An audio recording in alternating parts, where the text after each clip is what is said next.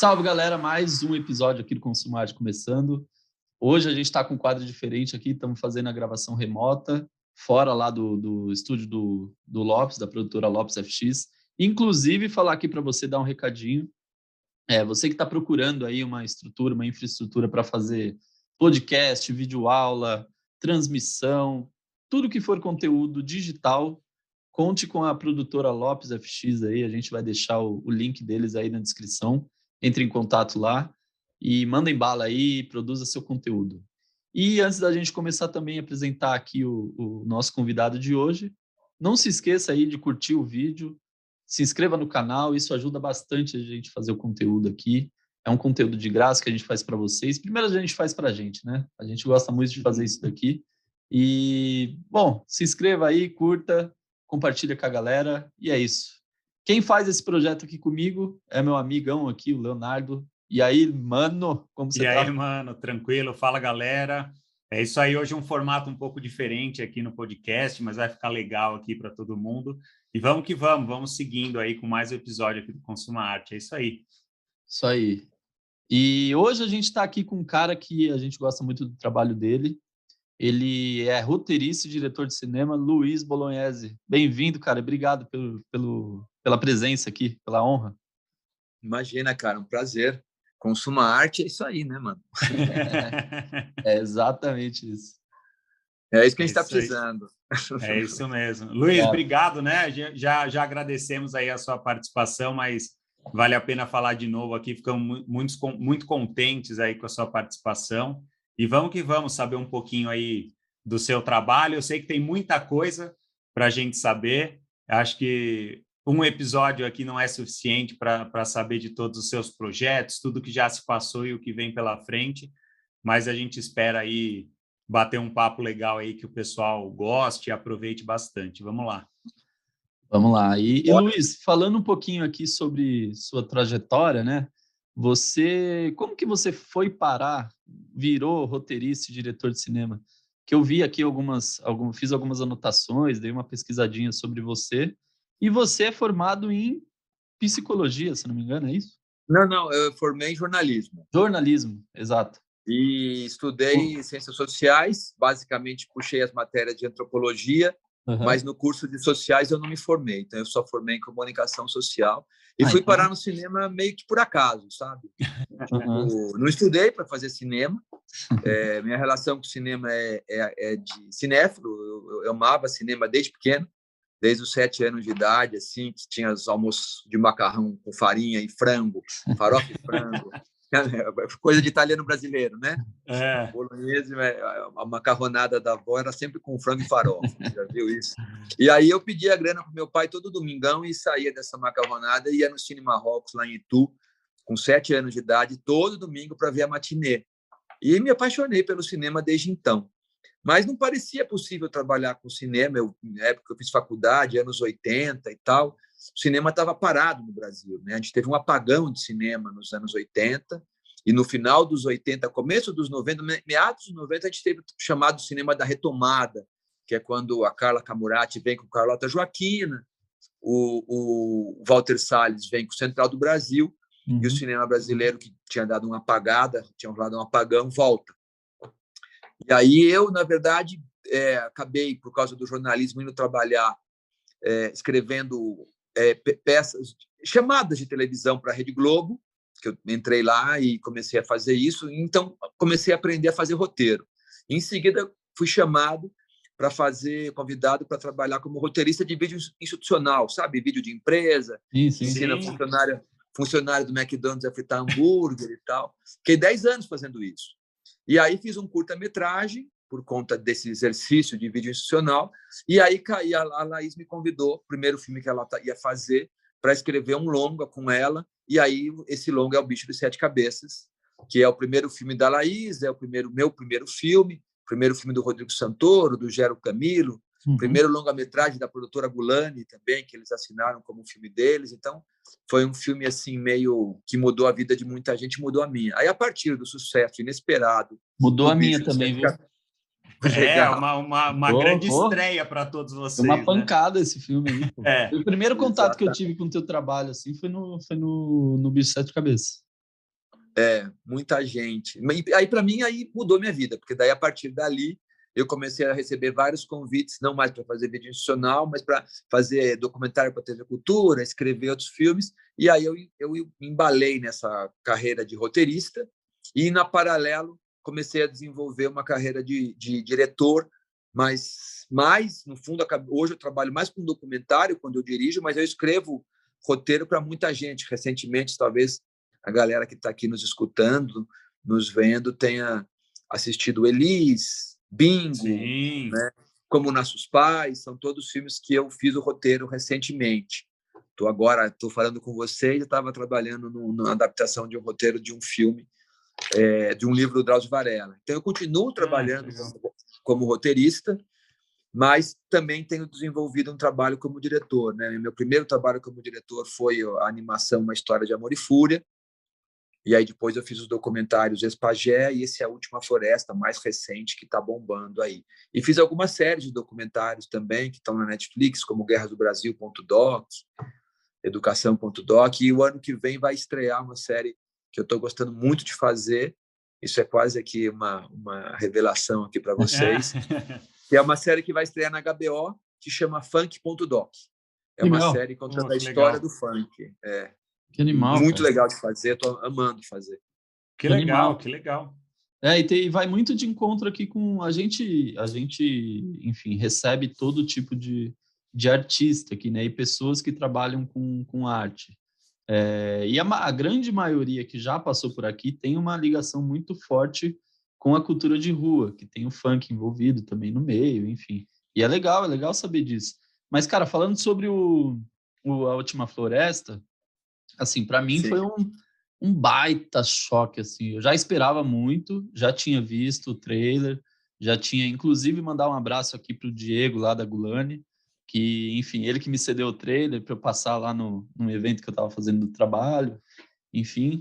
É, e, cara, quando eu assisti, assim, eu reservei um tempo, eu adiei um pouquinho, reservei um tempo, sabia que seria seria um, uma coisa, assim, forte, né, pelo, pelo por coisas que eu já tinha lido, por, pelo, pelo trailer que eu já tinha visto, sabia que seria uma experiência forte.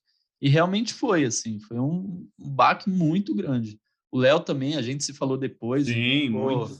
E ficou comentando bastante, assim, sobre todo o processo ali, de como que deve ter sido esse processo para você, né? E, a, e até agora, já, já entrando na pergunta, como que foi, cara, esse processo de construção de roteiro com o Copenau, né, hum. com o Davi Copenau, e como que foi essa imersão de ficar lá na tribo, lá na, lá na, na lá na tribo mesmo, né? Lá na, na região do é, é, no norte, né? Bem na Amazônia lá. Como que é. foi esse processo para você? Cara, foi tudo uma grande loucura, assim, uma coisa muito forte na minha vida, né? Primeiro que o lugar é como você falou, é um lugar muito forte, muito intenso mas extremamente isolado, né? É, é na fronteira entre o estado de Roraima e o estado do Amazonas, mas é hemisfério norte, é ao norte do Equador, é quase uhum. Venezuela. Inclusive Sim. a gente também calculou as chuvas pelo pelo padrão da Amazônia e quando você passa o Equador muda. Então a gente também errou isso, chegou lá achando que, que, que, que íamos pegar um regime de, de secas e pegamos chuva, o que foi bom porque o filme acabou tendo bastante chuva, é uma imagem que não é tão comum no cinema, porque é difícil uhum. filmar na chuva na Amazônia, e a gente tem bastante cena de chuva no filme. Mas foi um processo muito intenso, primeiro já do ponto de vista pessoal, de você ficar, a gente ficou cinco semanas lá, na, hora da, na época de filmar, um grupo de cinco pessoas, é um lugar que você não tem Wi-Fi, você não tem sinal de telefonia, você não tem contato nenhum com o mundo, né? Nem eu tem um rádio mas que funciona um dia, depois fica cinco sem, sem funcionar. Então começa que você fica sem notícia das suas filhas, dos seus amigos, dos seus pais, da namorada e, e, e, também continua que você não tem Instagram, você não tem WhatsApp. É. E a gente hoje, quem que não é neurótico de rede social? Todos ah, somos. É, né? Mas por esse lado é bom, vai. Exatamente. Então é uhum. aí começa a loucura, assim, a boa, a, a boa experiência, que é na hora que a gente não tem isso, você começa a lidar com o tempo de uma outra maneira, com o dia de uma outra maneira. E é, o que os, é a maneira como, como os, os indígenas vivem e, e, e têm vivido. E isso produz uma outra realidade muito interessante, que é uma realidade com níveis de estresse muito mais baixo que o nosso, nível de ansiedade baixíssimo. A gente anda muito ansioso, né? A gente está tendo porque é muita informação, é muito muita imagem, e aí você dá uma baixa assim a tua ansiedade junto, baixa. E aí o que, vem? O que, que vem ocupar o lugar? Aí vem estar no presente, escutar o barulho dos pássaros, aproveitar mais o banho de rio no, no córrego, enfim, começa você começa a compreender o universo que a gente estava querendo retratar, que é o povo Yanomami que vive assim há milhares de anos, né? E que agora estão lutando para que a nossa civilização não destrua deles, porque está uhum. Tendo uma invasão muito forte de garimpo lá. O filme fala Sim. um pouco disso. Não é sobre isso, mas fala. Mas aí a gente teve essa imersão nesse convívio e fez parte disso. Apesar de eu ser roteirista e escrever roteiro para vários diretores e diretoras, eh, nesse filme eu convidei o xamã, que é o Davi Copenau Yanomami, para ser o roteirista do filme junto comigo. E ele topou. E aí esse processo de fazer o roteiro junto com o Davi foi um processo de perda de controle, porque aí o Davi veio veio com a, com o modo de visão do mundo dos indígenas e veio trazendo demandas para o roteiro que eu não estava esperando, que eu não estava acostumado, que é diferente de tudo que eu já tinha feito na minha vida, do tipo vamos filmar os nossos sonhos. Eu, hã? Vamos contar a história. Que história vocês querem contar? Ele promove uma reunião com várias lideranças indígenas dele ali, os xamãs e os guerreiros jovens, e eles decidem, ah, nós temos que contar a história de Omama e Ioassi. Omama e Ioassi são dois deuses Yanomami que criaram o mundo, a floresta e os Yanomami. Uhum. Aí, quando eles me vieram com essa demanda, eu falei, caramba, como é que eu vou fazer isso num documentário com cinco pessoas? Isso é Marvel. isso aí é, é Thor. Né? E aí eles iam dando, dando as próprias soluções. Eu não sabia como fazer, eu perdi mesmo o controle, e eles mesmos iam sugerindo como a gente podia fazer o filme.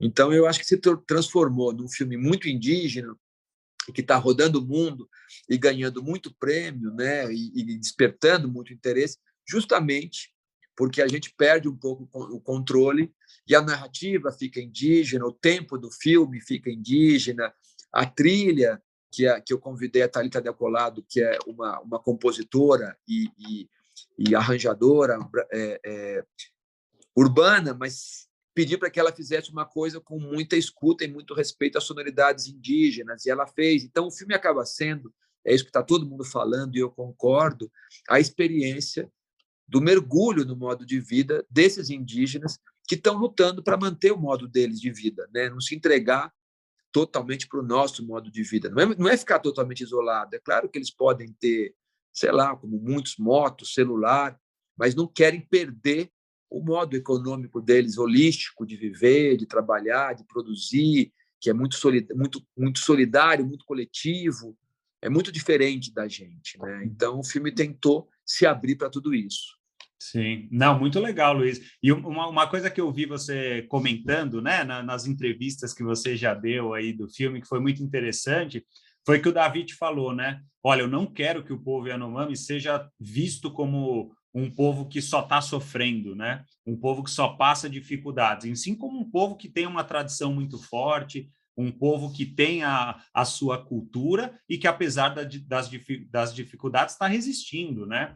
Então eu fico imaginando como deve ter sido essa troca na hora de escrever o roteiro, e acho que isso foi algo muito interessante, essa ideia de dividir né, o, o roteiro com o Davi, porque acho que ele deve ter passado uma visão que a gente não faz a mínima ideia, né, vendo de fora. E aí você talvez tenha tido esse contato, né? E uma coisa que me chamou muita atenção foi até um outro comentário que você falou sobre essa questão de como eles, como eles conseguem é, definir o tempo, né, e aproveitar e viver muito mais no presente. E aí você cita, inclusive, quando você trata, né, da, da questão dos irmãos, que eles estão de bermuda, né? E aí você comentou, poxa, mas espera aí, isso é uma história que se passou há quanto tempo? Não existia bermuda. E eles falam, quem, quem nos garante, né, que eles não estavam lá de bermuda ou não estão agora no presente, né? Como que como que você, assim, o que você mais aprendeu dessa, dessa questão aí que eles passaram para você?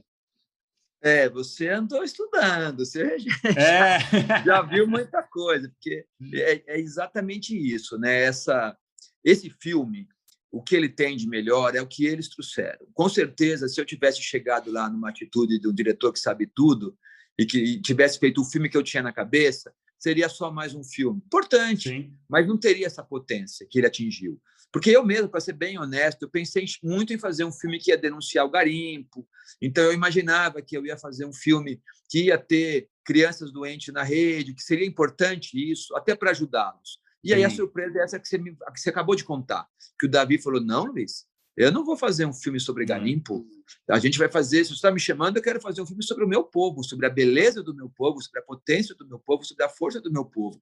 Tem gente doente, tem problema de garimpo, mas nós não somos uma civilização doente. Vocês são uma civilização doente. Ele falou para mim, vocês é que estão aí. A pandemia não tinha nem chegado, mas ele dizia, vocês é que estão na ah. beira do abismo e continuam cavando um buraco quando vocês estão se afundando, porque vocês estão matando os rios, as florestas, envenenando os rios e estão começando a entrar numa crise hídrica, várias crises sanitárias que não vai ter fim, vocês estão destruindo o planeta. Então, vocês é que são uma civilização que está doente. Então, eu quero, se a gente vai fazer um filme sobre os Yanomami, eu quero mostrar a beleza do povo Yanomami, a nossa força, a força dos xamãs, e aí falar dos problemas. Então, ele que trouxe esse filme. Né? O filme que eu tinha na cabeça era outro. Acho que a minha grande sacada Sim.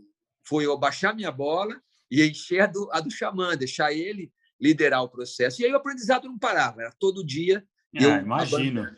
É, eu, eu indo por um caminho, toda vez que eu ia, abandonava a minha certeza, entrava um monte de coisas que eu não sabia, como essa que você acabou de contar também. Ah, tá bom, vamos filmar os deuses que fundaram a floresta.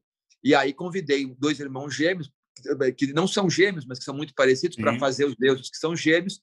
E eu imaginei que eles iam representar como os homens mais velhos, que andam nus, com o pênis amarrado com uma cordinha e tal, e eles usam shorts, os mais jovens. E eu pedi para ele, não, mas vocês têm que tirar os shorts Adidas.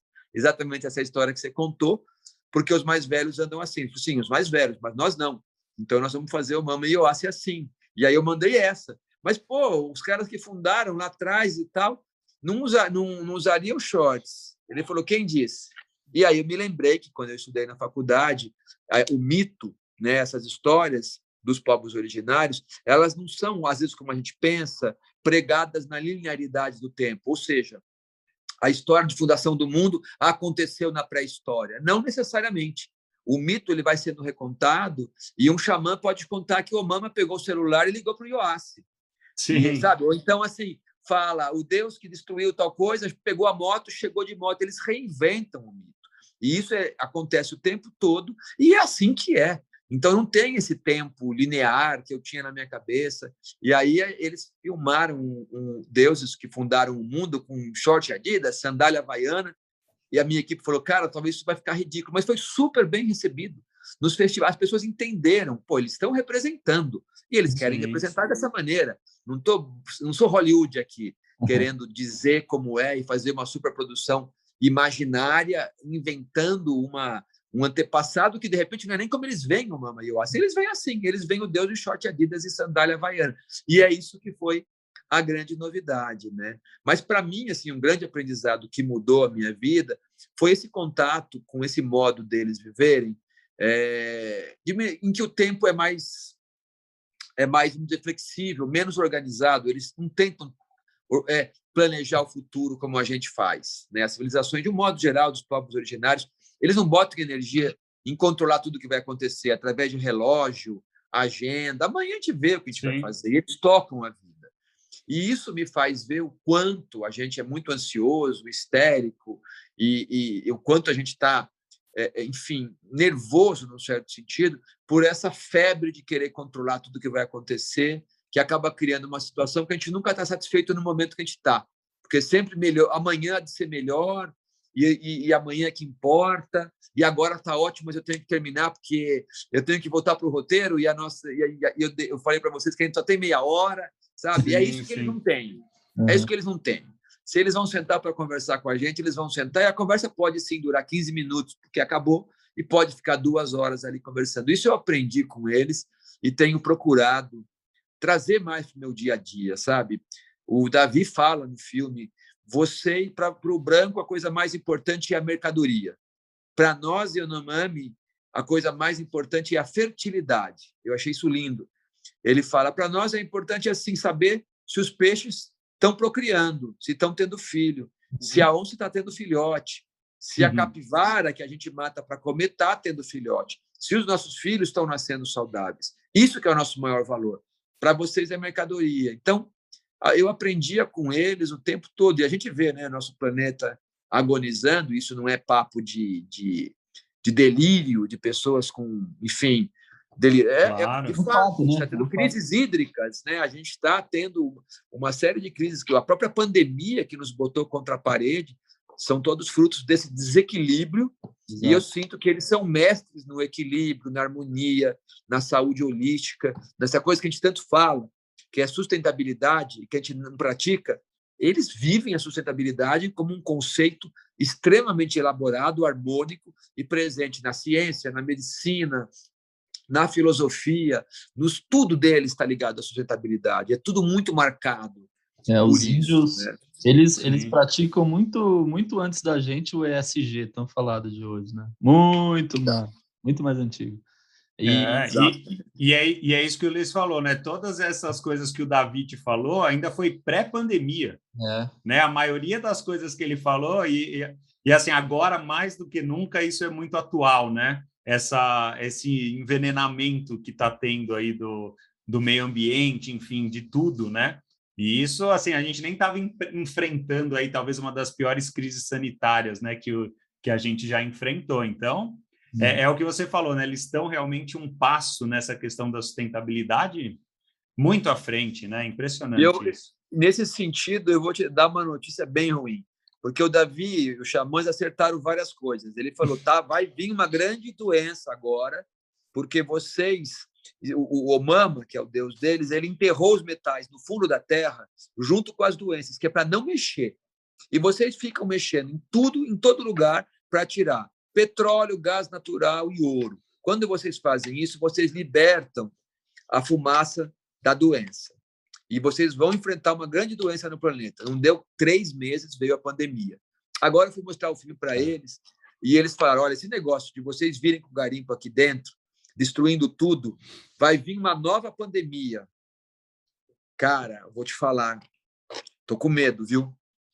É. E ele fala: é pelo garimpo, porque o garimpo está entrando em lugares que ninguém nunca entrou uhum. e vai matando bichos e lidando com vírus, bactérias que estão isolados em áreas que, não, que a gente não, não entra. E o garimpo está entrando agora e entra daquela maneira destrutiva, né? Liberando, mexendo com um monte de coisa, as pessoas não têm saúde, enfim. Ele, eles previram esse bagulho assustador aí. Que talvez venha algo, algo pior, algo né? Forte, eles, têm, é, algo mais é, eles têm uma percepção que a gente nunca vai ter, né? Não. Exato. Exatamente. A gente tinha que parar com o garimpo, né? tinha que reservar, respeitar as florestas. O que a gente já derrubou, dá para resolver plantando soja, criando gado, e a gente deveria estar tá muito, todo mundo, inclusive o pessoal da soja, o pessoal do gado, Sim. os economistas, os antropólogos, todo mundo junto dizendo como é que a gente preserva essa floresta uhum. para a gente ter futuro. Mas a gente não começou a fazer isso ainda, né? Estamos com um governo aí que está incentivando a derrubada de madeira, de madeira, incentivando madeireiros, garimpeiros e grilagem de terra. E ele não está sozinho, ele teve 54 milhões de votos. Então, assim, a gente ainda não se ligou na, no desastre que a gente está criando para nós, para os nossos filhos e netos, né? É, infelizmente, é, é. infelizmente tende a, tende a se ligar só quando for, sei lá, né? Quando for tarde demais ou quando pegar alguma coisa quando atingir. Eu acho que esse momento já chegou, entendeu? É. Tá é. Se ligar, que é. já chegou. E se unir todo mundo, esquerda, direita, a galera toda, e falar: gente, acabou, destruir mata, floresta, não derruba, não derruba mais. Mas é... E vamos ainda reflorestar. É e muito... organizar a vida para todo mundo, para todo mundo comer e transar pra, e não ficar doente, né? É isso basicamente é. que tem que fazer para além de esquerda e direita. Se, é muito do que... Se, os caras não falam que se organizar direito todo mundo transa. Exato. É, é bem isso aí, foi o que você falou. É, falta também um pouco dessa, dessa visão internacional aqui para esse problema, né? Então, acho que o, o, filme, por exemplo, agora, A Última Floresta, acho que ele tem um papel muito, muito importante nisso, né? Então, mostrar um pouco mais do que está acontecendo por aqui, mundo afora, né? Isso acho que é muito importante para que o Brasil tenha uma pressão externa aí para para tentar melhorar um pouco essa situação, né? É, deveria estar tá partindo daqui de dentro. E tá, mas ainda de modo Sim. minoritário. Mas como a gente tem um governo que não escuta, um governo que fala que não é para usar máscara e não é, é para tomar vacina, e que é para derrubar mata e, e, tirar ouro e derrubar madeira, então, ou uhum. seja, a gente não dá para confiar, né? internacional. É o que você falou. E aí sim, esse filme acaba sendo importante por isso, porque ele está viajando lá fora. É, ele já ganhou então. prêmio em quatro continentes, né? Então ele ajuda a chamar atenção para essa questão. O Davi falava isso também. O Davi falava esse filme vai ser mais uma flecha nossa que vai viajar o mundo, mostrando ah, a verdadeira legal. imagem do Zenomami e vai trazer ajuda para a gente. E está acontecendo. Está uhum. é, é, tá despertando atenção na Europa, nos Estados Unidos, para as questões do garimpo.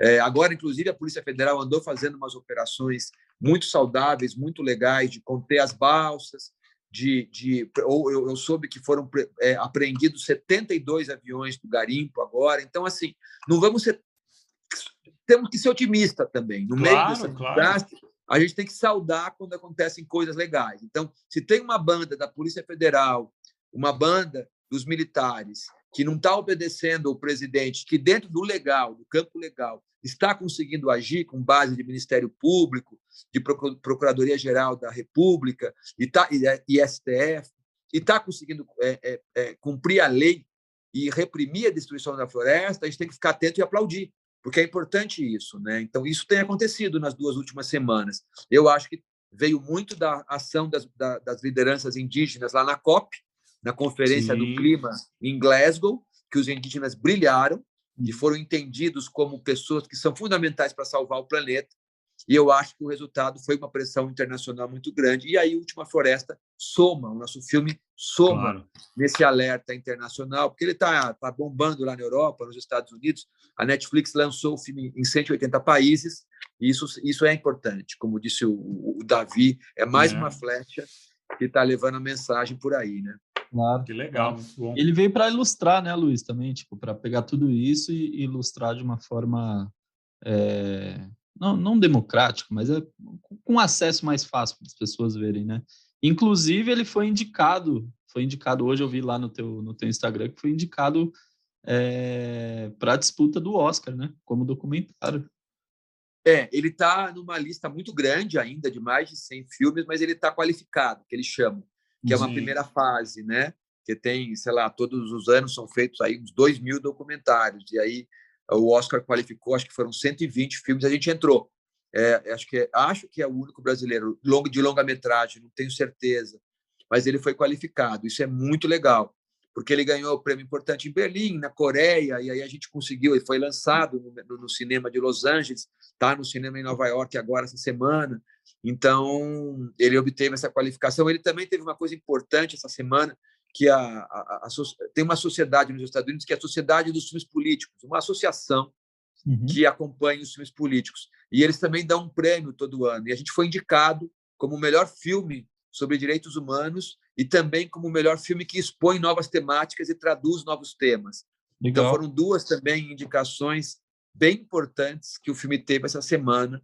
Então, uma semana importante mesmo para o filme. Claro. Ainda que a, a possibilidade dele estar entre os cinco indicados do Oscar é muito pequena, porque, enfim, os, os, os documentários americanos têm, têm, milhões de dólares na campanha, mas, de qualquer maneira, só da gente estar nessa lista e ter tido essa indicação essa semana também é muito importante para o cinema brasileiro, para o documentário brasileiro, para a floresta, para o Zenomami e para o próprio filme, né? É. Sim. Não, mas vamos legal. torcer, vamos torcer. Primeiro, parabéns, né? Parabéns pela. É. E vamos torcer, com certeza vai entrar, cara, porque tem muito, muito disso que a gente falou, né? Que o Léo puxou principalmente dessa essência do, do, do, do, filme, né? Muito legal. Inclusive, falar aqui uma pergunta, né? Se o, o diretor de fotografia foi o Pedro Marques. Exatamente. Nossa, cara, esse filme para mim foi assim paulada de todos os lados, assim. Primeiro o visual, a estética, né, a fotografia linda, e depois teve uma coisa que me chamou muita atenção. Quando eu percebi que o, os que o casal estava atuando naquela parte do que ele é levado para o fundo do rio e tal, tal, tal. E você e, e para mim assim foi uma desconstrução daquilo da, da do, do, do, índio, né? O índio atuando e depois voltando ali no habitat dele E, enfim, eu não vou contar o final aqui, porque é para o pessoal assistir. Assistam aí que o link está na descrição. Mas é, no final, vem com aquilo tudo ali, aquela, aquela bomba que, meu Deus, foi para mim, enfim. É. É, eu costumo, como, como eu já, já acompanho o teu trabalho faz um tempo, eu costumo ver os seus, os seus trabalhos como assim, ele sempre me impacta muito. A gente falou do Bicho de Sete Cabeças, e ele foi um filme ali que na época de comecinho dos anos 2000, né, 2001, 2002, se não me engano. Isso. E ele foi, cara, e praticamente assim, minha escola, na escola eu estudava ele. Estudava muita coisa sobre é, eu tinha filosofia na escola já, uma introdução, e, e, sociologia também. Então, tinha ali uma, uma série de, de fatores que a gente acabava estudando, bicho de sete cabeças, né? Então, foi, foi cara, parabéns. É, fechando aqui né, o papo, eu sei que você está com o tempo corrido para não gerar ansiedade. é, parabéns pelo trabalho, mais sucesso aí para o filme. Vamos torcer, vamos ficar na torcida aqui para que tudo tudo se, se ajeite, né? Enfim, é, que a gente passe esse momento aí conturbado, eleições ano que vem, vamos ver se o pessoal aprende a, a, a lição aí, vamos ver se a gente melhora. e, e é isso, cara, vida longa aí, sucesso, parabéns. Legal, cara, obrigado pelo papo. Queria dar um toque também para quem não assistiu e se quiser ver tanto o bicho como a última floresta, estão na Netflix. E, e é isso, fora, adorei o papo com vocês. Filmes, né? E fora outros é? filmes, e fora o Espagé. É, o Espagé, que é o anterior, também tá, tem o Como Nossos Pais, tem vários filmes, tem essa série Guerras do Brasil, ponto doc, que tem tudo a ver com essa conversa que a gente está tendo também, uhum. que é a história do Brasil contada né, por outros personagens, por outros, por outro ponto de vista, mas essas coisas estão aí disponíveis na Netflix. Mas eu adorei o papo com vocês, essa Legal. coisa de, de que eu estou correndo é porque eu tenho exatamente um roteiro para entregar sexta-feira, porque a gente ainda não produz de um jeito totalmente indígena, embora eu gostaria. se eu não entregar sexta-feira, meu amigo, eu vou tomar uma dura que não tem tamanho, mas eu vou entregar. Então, eu vou ter que desligar aqui com vocês e voltar. Mas eu adoro meu trabalho, isso é muito importante. Eu adoro escrever, eu adoro filmar e adoro bater papo, que eu acho que também faz parte, né? Uhum. Esse privilégio aí que vocês me deram de estar trocando ideia com vocês. Obrigadíssimo, gente. Que legal. Luiz, a gente agradece. E antes de se despedir aqui, só uma última pergunta. Eu gostei muito do Uma História de Amor e Fúria. Ah, sim. Tem projetos aí para outras animações? Então, História de Amor e Fúria também está na Netflix. E é sim, a gente está no momento, né? Eu e a produtora da, da, do História de Amor e Fúria, a Laís Bodansky que, é, que foi minha parceira, diretora do Bicho de Sete Cabeças, né, e que Sim. dirigiu vários filmes que eu escrevi. Nós estamos é, produzindo um desenho animado com direção ah. do Ale Abreu, junto com outro produtor, que é o Ernesto Soto. O Ale Abreu, para quem é, não lembra, é o diretor do, do desenho animado O Menino e o Mundo, que é uma animação brasileira extremamente premiada e que foi indicada ao Oscar. Ficou entre os cinco filmes causando problemas lá na Pixar, porque tirou, pegou a vaga de dinossauros. Só que tem um detalhe: dinossauros da Pixar custou 150 milhões de dólares. E o, o Ale Abreu fez a animação dele com menos de um milhão de dólares. Né? Então, na verdade, pouco mais de 500 mil dólares. E ele pegou a vaga do Oscar. O próximo filme do Ale Abreu, que se chama Perlips, é uma animação que a gente já está fazendo há quatro anos, a gente está produzindo. Essa é a próxima animação que a gente está fazendo. E eu também tenho a intenção de fazer uma nova animação, não só como produtor, mas como diretor, diretor e adianto que a temática é indígena e Yanomami. Vamos ver se a gente consegue viabilizar também. Não, muito bom. Fico feliz em saber disso, porque uma história de amor e fúria é muito legal. E assim, eu sempre gostei muito de desenho, né? Por mais que a gente cresce, mas o desenho fica, né? Então é, é interessante a gente ver assuntos que a gente está tendo contato agora, só que nesse formato. Então, fico contente aí em saber que tem outros projetos vindo por aí. Luiz, obrigado mais uma vez pela sua participação. Foi um grande prazer, cara. Obrigadão mesmo. Obrigado, gente. Um abração. E, gente, você que ficou até o final, é, obrigado pela presença. Semana que vem estamos de volta com mais episódio aqui. É, o perfil de todo mundo aí tá na, tá na descrição, tem também aí no, na, na tá aparecendo na telinha aí para você seguir o perfil do Luiz, seguir a gente lá no Instagram, enfim. E é isso. curta o vídeo aí, compartilha com a galera e é isso. Semana que vem estamos de volta. Valeu. Falou, galera.